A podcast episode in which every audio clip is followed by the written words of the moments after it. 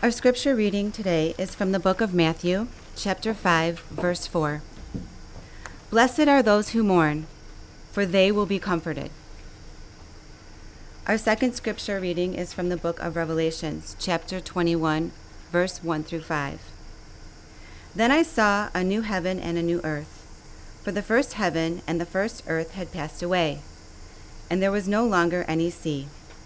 I saw the holy city, the new Jerusalem, coming down out of heaven from God, prepared as a bride beautifully dressed for her husband.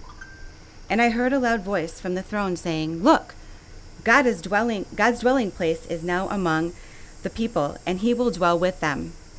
They will be his people, and God himself will be with them and be their God. He will wipe away every tear from their eyes. There will be no more death or mourning, or crying, or pain, for the old, old order of things has passed away. He who was seated on the throne said, I am making everything new. Then he said, Write this down, for these words are trustworthy and true. The word of the Lord. Thanks be to God.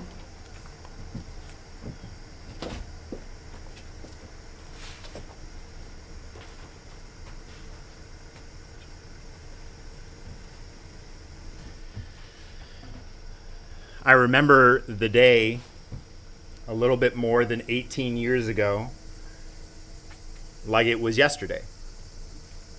I got a call from one of my best friends in the world. We had grown up together, we lived around the block from each other. He was a Marine, he was stationed overseas for nine months. And he was calling me to let me know he had just gotten news that his 18 month old daughter was hit by a car and killed. I remember the rush of emotion I felt of incredible sadness, of loss, and of grief for the pain that I knew he was going through, that his wife were going through. I also remember the day because he asked me in that call if I would do the funeral second funeral I had ever done. And I remember when I went to his parents' house after he had flown back from Japan, he was stationed in Okinawa. And I sat with him at a table. He had just arrived. And I remember him telling me this Chris, I, I felt like I'm dead. I felt like I'm a ghost. They put me on a plane immediately to fly me back home. And everybody who was on the plane must have been told what had happened to my daughter. No one could look in my eyes. They all looked past me. They all looked around me, and no one said a word to me. He said, I felt so alone. I felt like a ghost.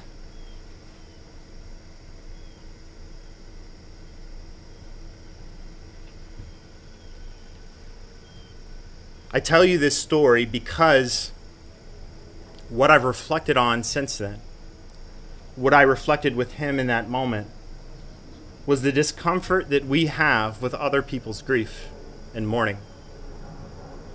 You see, we've worked our entire society to be far away from suffering, from pain, from loss, from grief, from sadness, from discomfort as much as possible, and we've been so successful in it.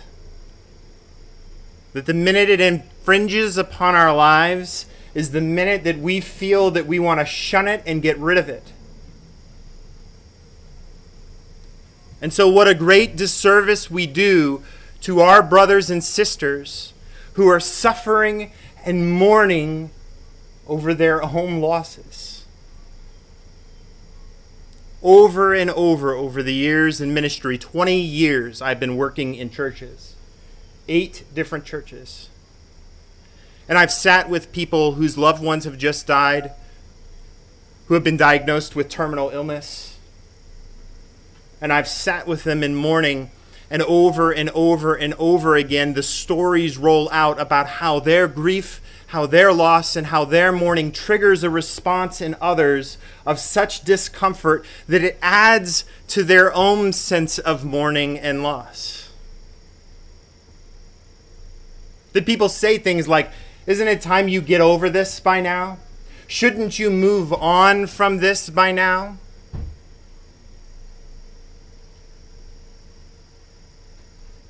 Because we don't want to feel their discomfort. I've felt this.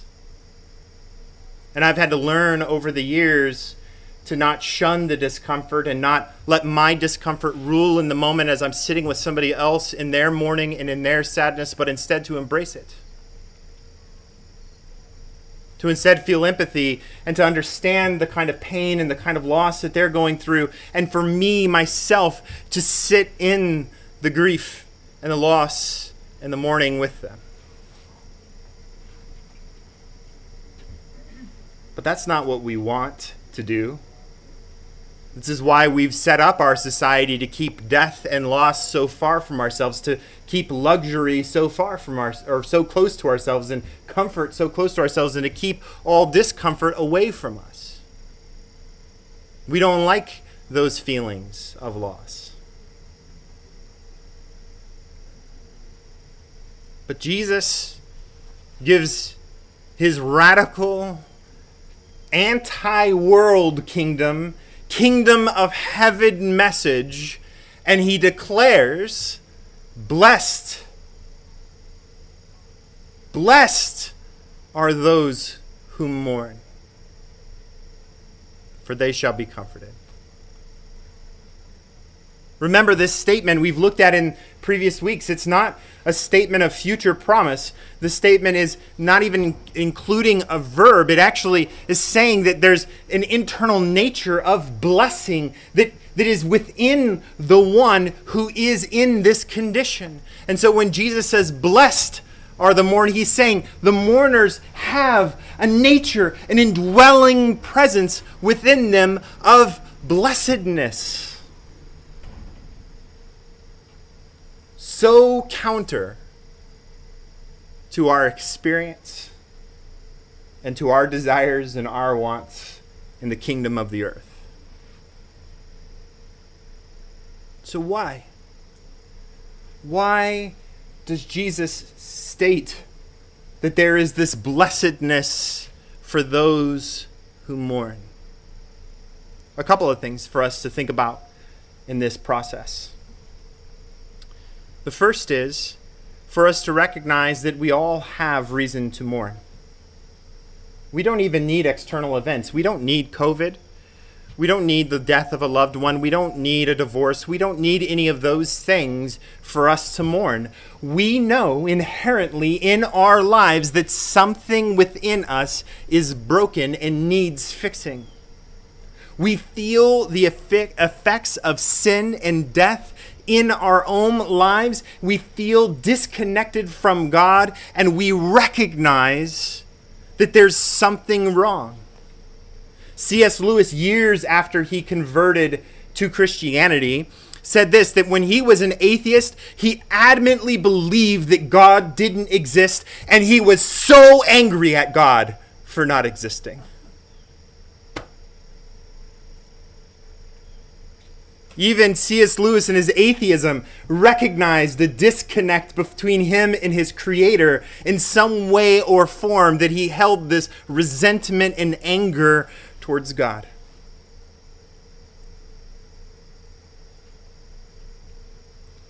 So, the first thing that we can recognize here when Jesus says, Blessed are those who mourn, is that if we recognize the condition of our own souls and our own disconnection from our Creator, which we were designed to be in perfect relationship with, in our disconnection from each other, where we were designed to be in perfect relationship with, and our disconnection from creation, in which we were designed to be in perfect relationship with if we understood the condition of our souls, we would weep in mourning.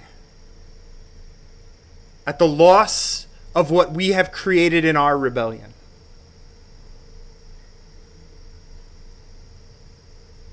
And then we would cling, cling to the only hope we have at restoration Jesus. Do we get that sense of mourning from the weight of our own sin? Do we recognize the brokenness within us that needs fixing? And do we recognize the effects of our sin on other people and how we contribute to the brokenness of this world?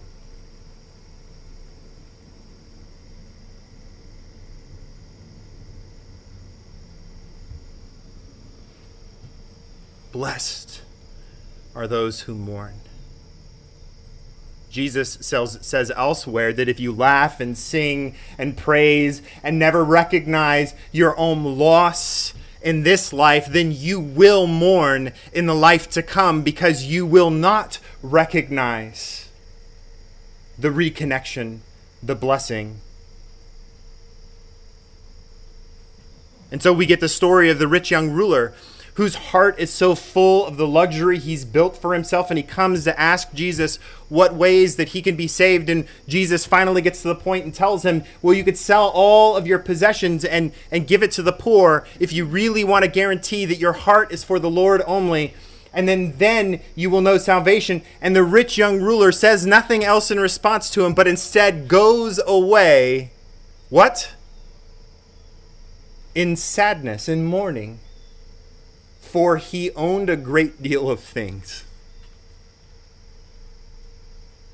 And so, if we're so happy in our lives today and we don't recognize our poor condition before God in our own rebellion, then we will be forced to mourn when everyone else is rejoicing. As they recognize the hope and the promise and the restoration of Jesus, and we lose it because we didn't mourn at the proper time.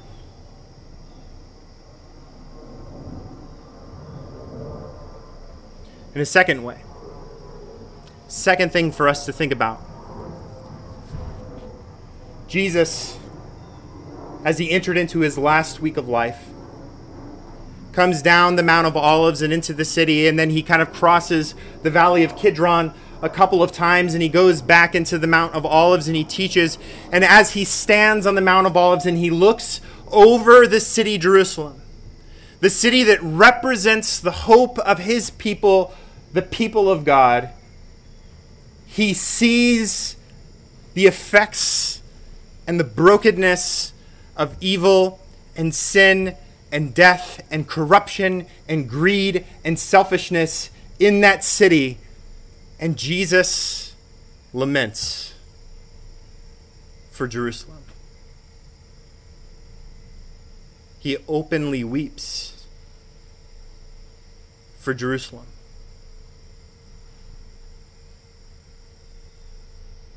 A few of us had the great privilege of going to a little conference in Western Pennsylvania that my friend Jordan put on, and he had his teacher, Len Sweet, come and speak. And Len talked in that conference about the need for the church to love their city so much that they would weep for it.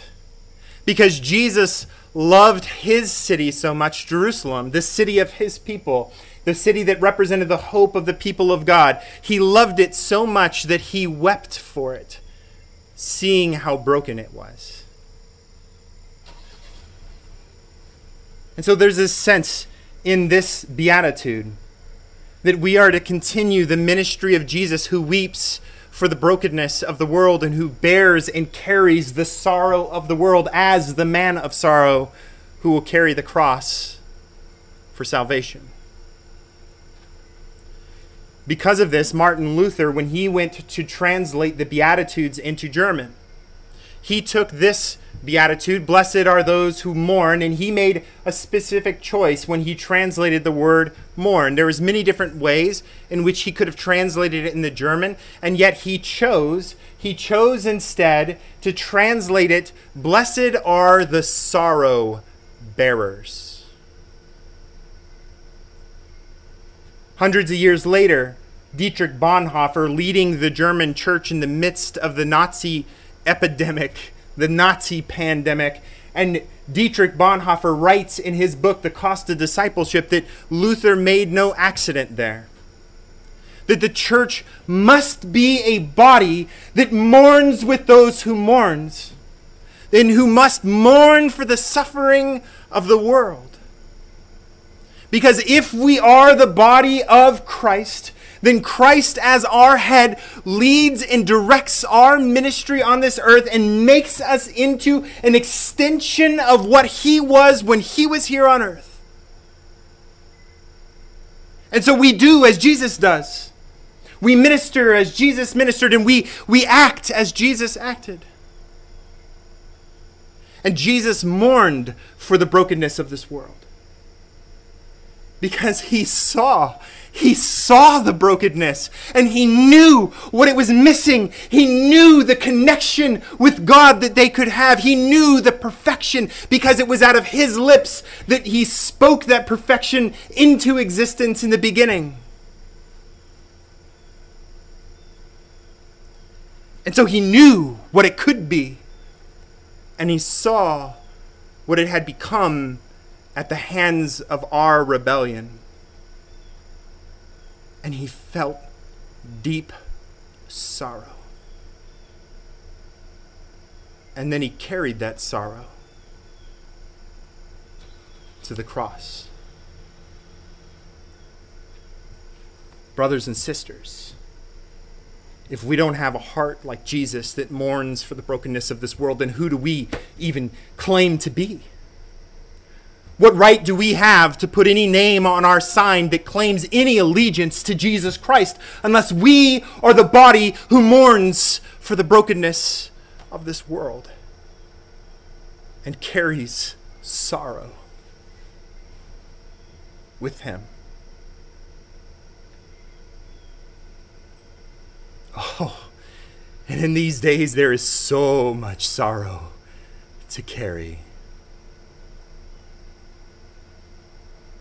We watch the divisiveness of our political climate. We watch the racial divisions.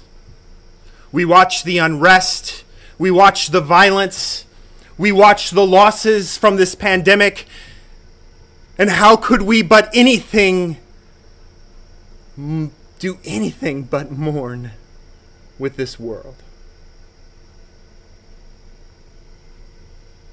How could we callously respond to our brothers and sisters crying out for the racial injustice that they have felt for their entire lives, scars of a system of slavery for years and millennia, centuries of enslavery? And then discrimination laws which allowed for blacks to be treated the way that they've been treated in this country for decades after slavery was ended. How could we listen to them cry out in the pain that they have and say, all lives matter? Is that a true statement? Sure, it is. But how callous, how unmourning, how unsorrow bearing that is to our brothers and sisters crying out in extreme pain in the experiences of their life.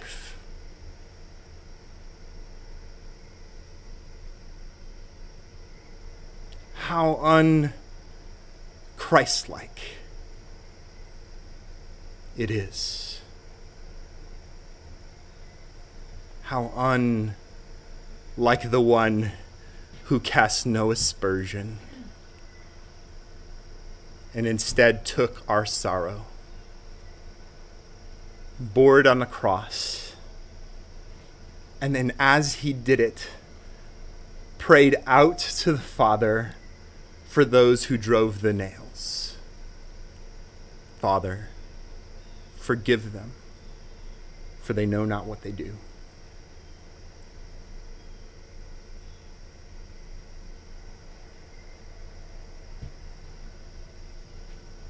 No, friends, if we want to be like Christ, if we want to be his hands and his feet, if we, we say and claim that we are his body, we will feel sorrow. And we will bear the sorrow of this earth. And we will come alongside our brothers and sisters when they feel mourning and sorrow. And we will acknowledge their pain as Jesus has done for us.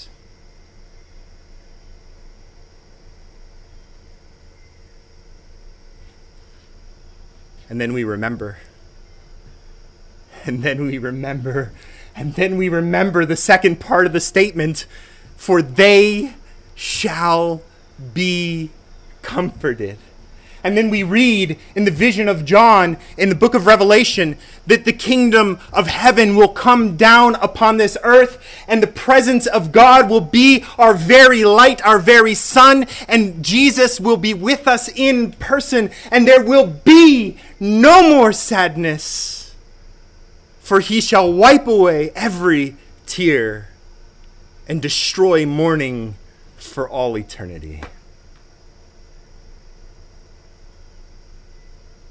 We have so much hope to give to this world. We have so much blessing to give to this world in that message. But first, they must know that we care as we mourn with them.